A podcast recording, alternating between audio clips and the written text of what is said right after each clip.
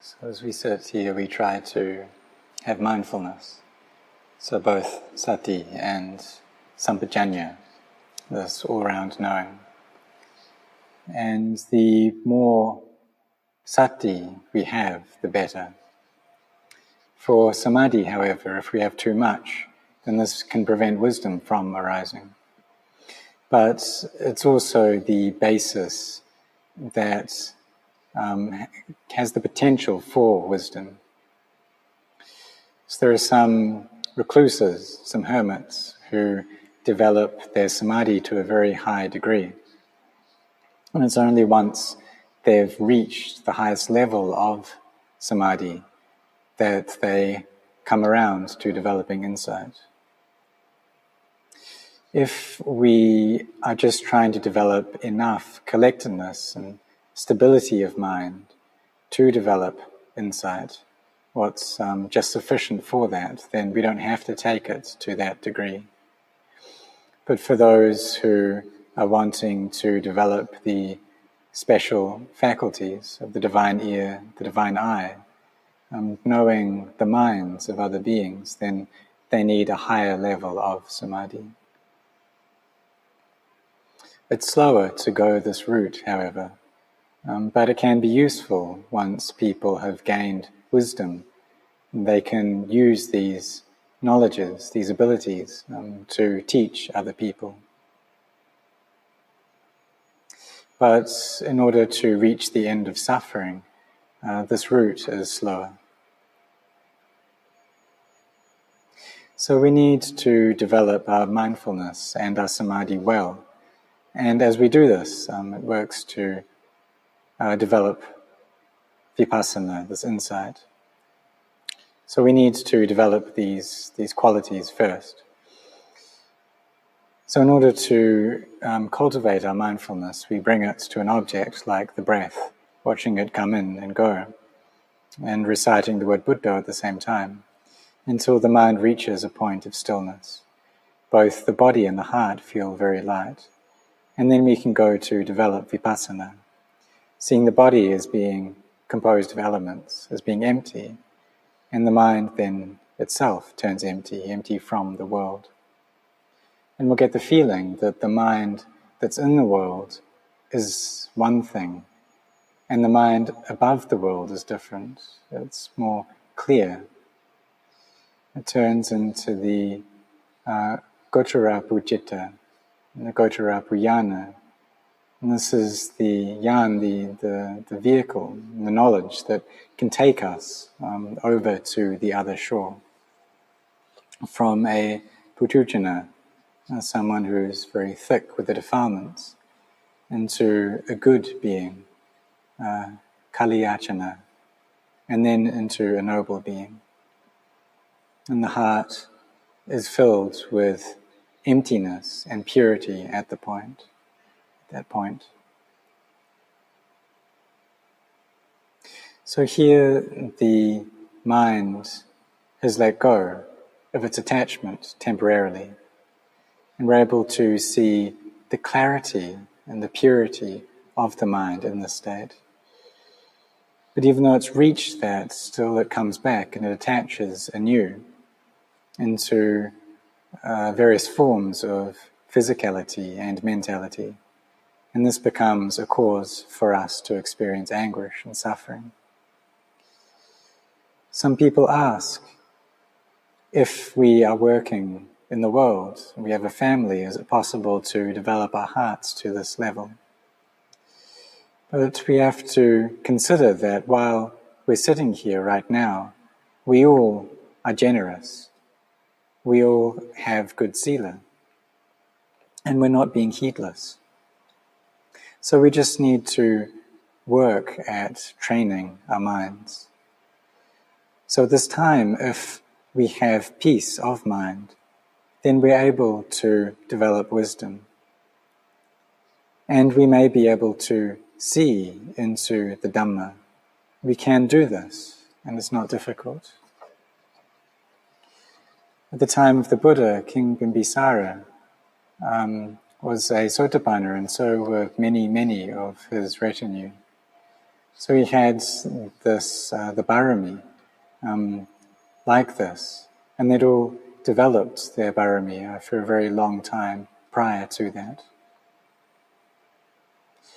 So, like us here in this life, we need to cultivate and develop the faculties, our spiritual faculties, and our energy, the power of our faith, of our effort. And people's uh, previous cultivation of these qualities will differ. So some people have a lot of wisdom, but if it's uh, if they're overly heavy towards that, then it can create an unsettled or frantic nature of mind. Other people may have a lot of faith and a lot of energy. So, whatever it is, we try to practice, and wherever we are, we develop and hold mindfulness. And what is it that we are mindful over? Well, whatever the mind finds useful, whatever we like, then we use that. We can take up that one thing. And just like nowadays, how everyone carries their mobile phone with them, and they carry it around everywhere with them, and they have all the information there inside, and they've got all these different apps like Line or WhatsApp, are able to look through different uh, bits of information, and there's no end to it. If we were to spend our whole life on our phones, looking through this and that, these different apps, trying to find out um, different things. And we did this for our entire life. We wouldn't come to an end of it. And the more that we go through these things, the less peace our minds have.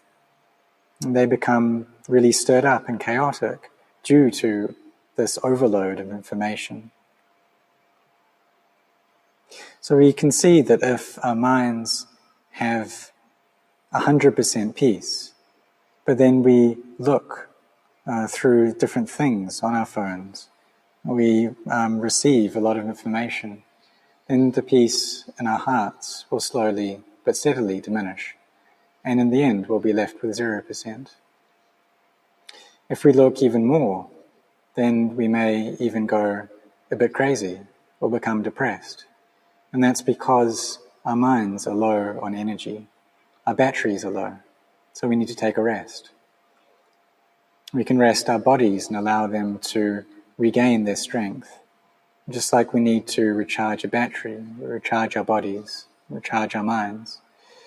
And when they, when our minds become in a better state, they're able to gain sufficient energy, then we can get back to our studies and to our work and be successful in this to one degree. But if what we want to do is cultivate mindfulness and samadhi so that wisdom can arise, we need an even more um, higher level of energy than that. Our minds need to be stronger than that.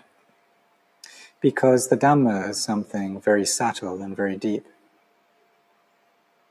So, just like a dog that's sleeping on a heap of unhusked rice. Uh, when it wakes up, it goes and searches for food because it's hungry. But it doesn't have the wisdom to see that there's rice right there, there's food right there. And that if uh, one goes and shells that rice, then it's very, the, the grains inside are very clear and clean.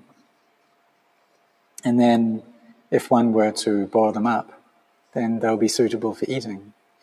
But dogs don't have wisdom like this, so they go around running all over the place trying to find food. So, in the same way, the Dhamma is always with us. This nature of change, of instability, of inconstancy, uh, the body deteriorating, this is something that is always around us. So we may hear of friends or associates who have experienced pain in their bodies, or maybe they've passed away. Perhaps some people have gotten sick and they're in hospital. So we hear about this all the time. We may even uh, gain news of one of our children that's suffering or in pain. But we always take this uh, in terms of self. We don't see it in terms of nature. We try to control these things, but we don't understand that they're beyond our control. We don't see that this is just the natural state of sankharas, of conditioned phenomena. And our hearts don't accept that truth because it's a truth that's difficult for us to accept. When we are born, we just want for these conditions to stay strong. We don't want for them to deteriorate. We don't want to um, experience this suffering in the world.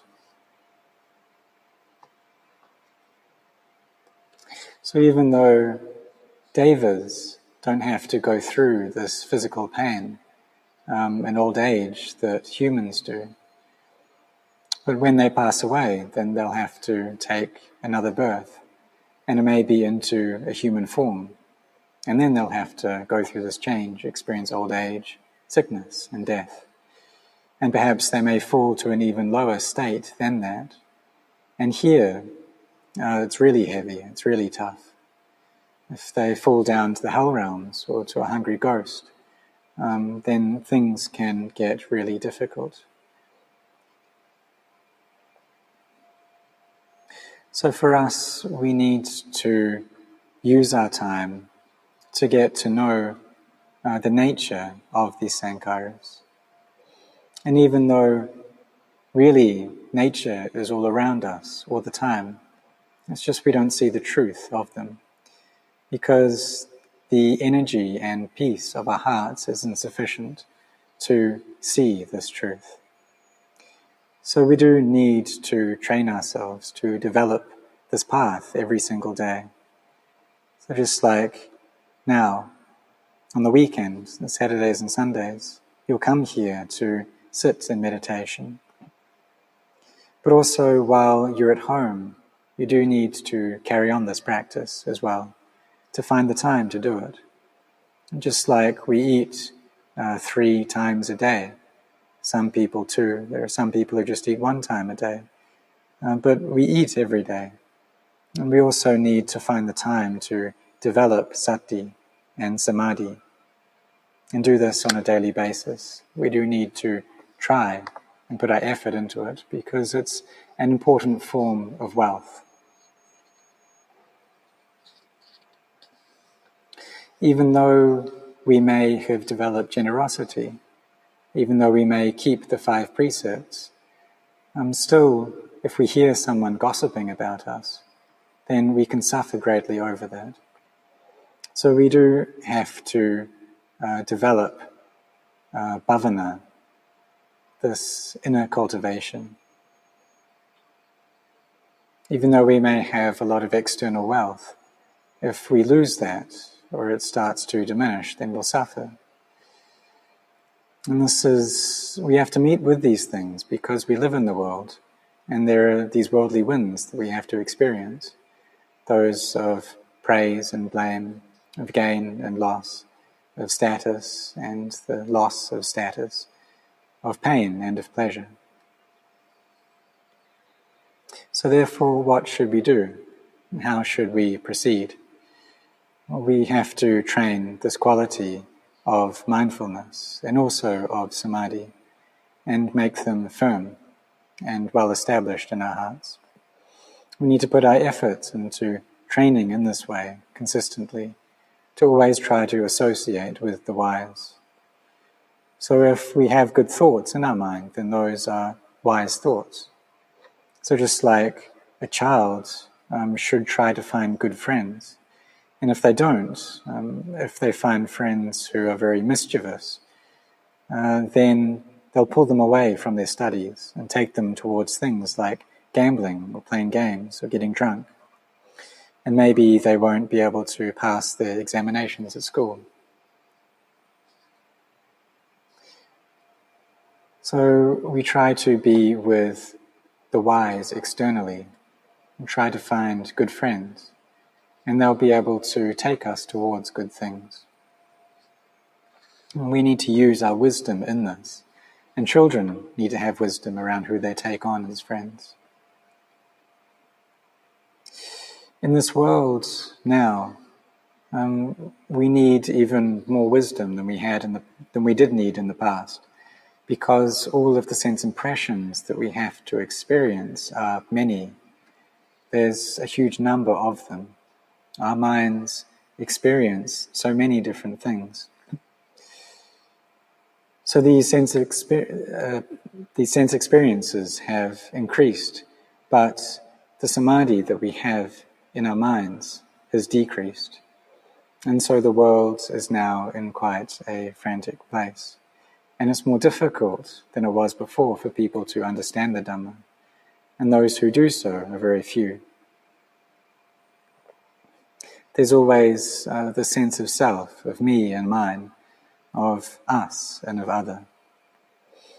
And so we need to find wise beings to teach us, to teach us a sense of enoughness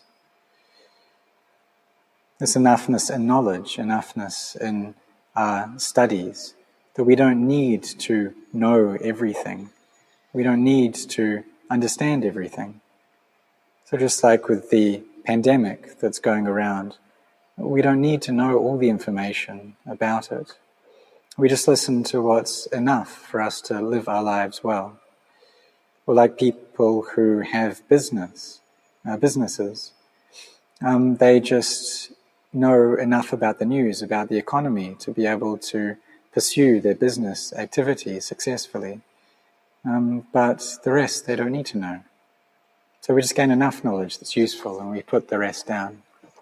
And then we come back to the practice. We can chant Itipiso 108 times in one day. And if we are sincere, then we can do this.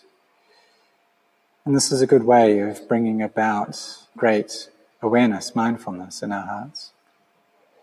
And when we have this quality of mindfulness internally, it becomes a refuge for our minds.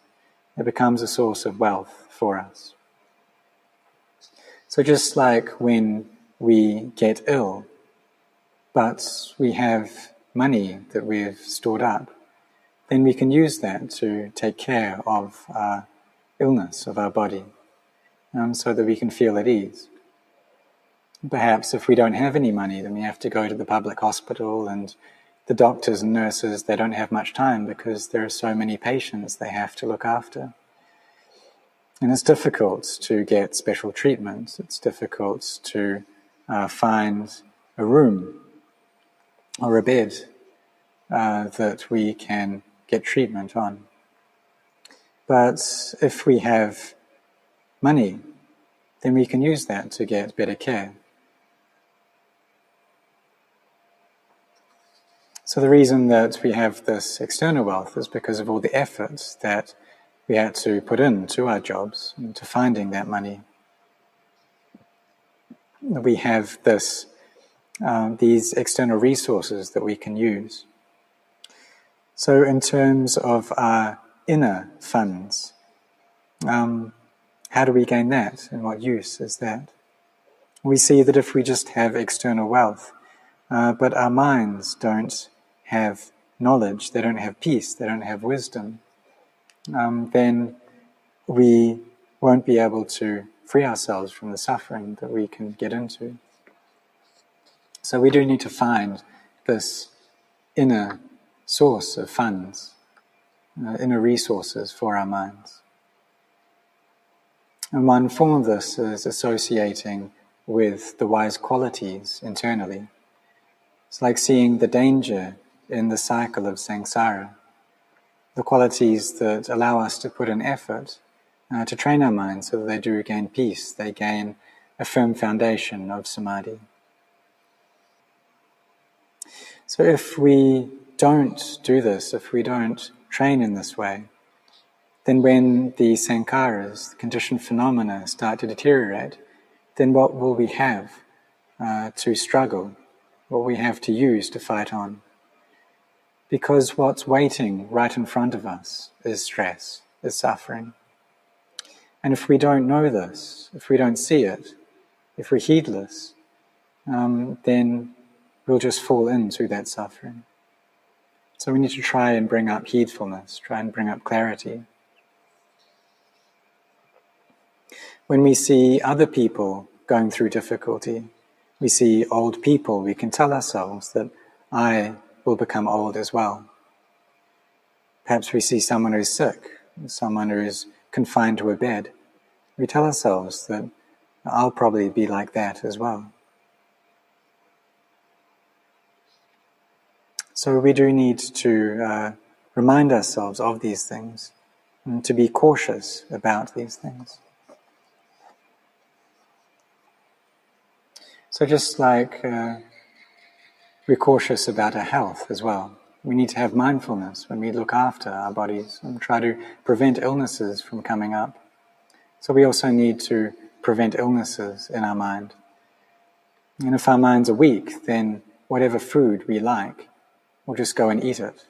And then it's very easy for our bodies to get sick. Um, this food can become a source of illness. But if we know how to eat, then we know how to practice. And this is one teaching of Chah, that if we can contemplate our food and eat well, then we'll know how to practice, we'll know how to uh, meditate. And it's a very true teaching.